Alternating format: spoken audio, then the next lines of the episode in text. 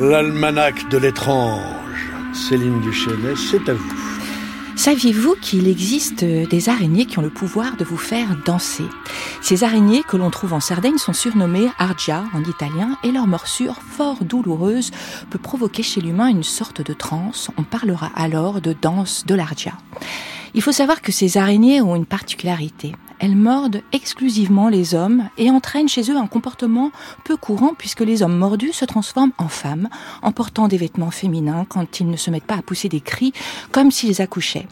Autant dire que cela fait désordre et que la communauté villageoise à laquelle appartient le mordu va chercher par tous les moyens à le ramener dans le droit chemin.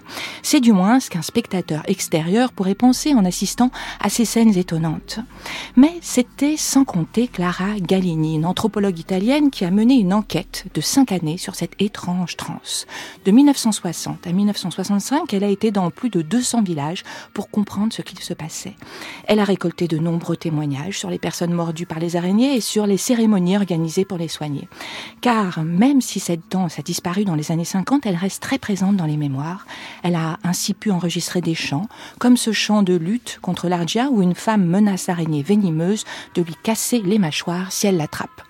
E poi te non fai da sprenda mia, e gustavi te da prenda mia, a che vodi solia prenda mia, gusto una lugreia prenda mia, a mi sorrasta prenda mia. En 1967, euh, Clara Gallini sort un livre sur ces cérémonies intitulé La danse de l'Ardia, fête et guérison en Sardaigne. Il est traduit en 88 en français et vient tout juste de ressortir aux éditions de l'Éclat Poche dans une nouvelle traduction. Grâce à cet ouvrage, on va suivre pas à pas l'anthropologue dans ses recherches et comprendre comment fonctionnaient ces rituels de soins à travers des chants, des danses, des cérémonies qui vont durer quelques jours.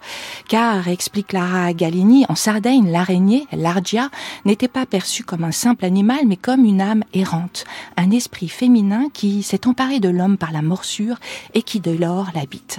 Afin de déloger cet esprit, il faut retrouver l'identité de l'Ardia, c'est-à-dire le nom de la femme morte qui a pris possession du corps de l'homme. Est-ce une jeune fille, une femme mariée, une femme qui accouche, une veuve? De quel village vient-elle?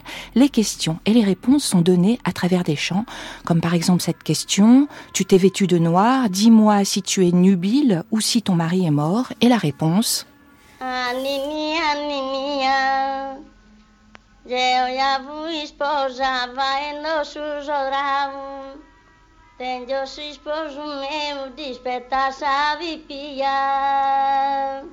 Dodo, dodo, j'ai été fiancée, il a fait l'armée, j'ai mon fiancé, la petite m'attend. Les réponses permettront ainsi petit à petit de découvrir qui est l'âme errante, puis de la faire sortir du corps de la personne mordue et d'obtenir la guérison. Ces guérisons, prises en charge par la communauté des villageois, tiennent autant de l'exorcisme que de la fête. Car en mêlant chant, danse, dialogue poétique, gestes érotiques, lamentations, ce rituel basé sur un travestissement s'apparenterait presque à un carnaval.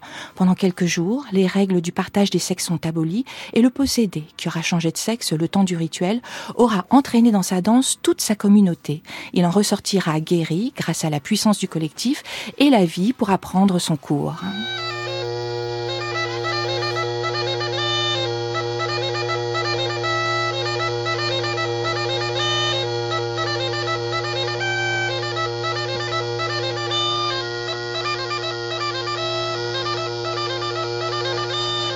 La danse de l'Argia, fête et guérison en Sardaigne de Clara Gallini vient de sortir aux éditions de l'Éclat Poche dans une traduction de Giordana Charouti et de Michel Valenzi. Merci pour cet almanach de l'étrange arachnéen, Céline.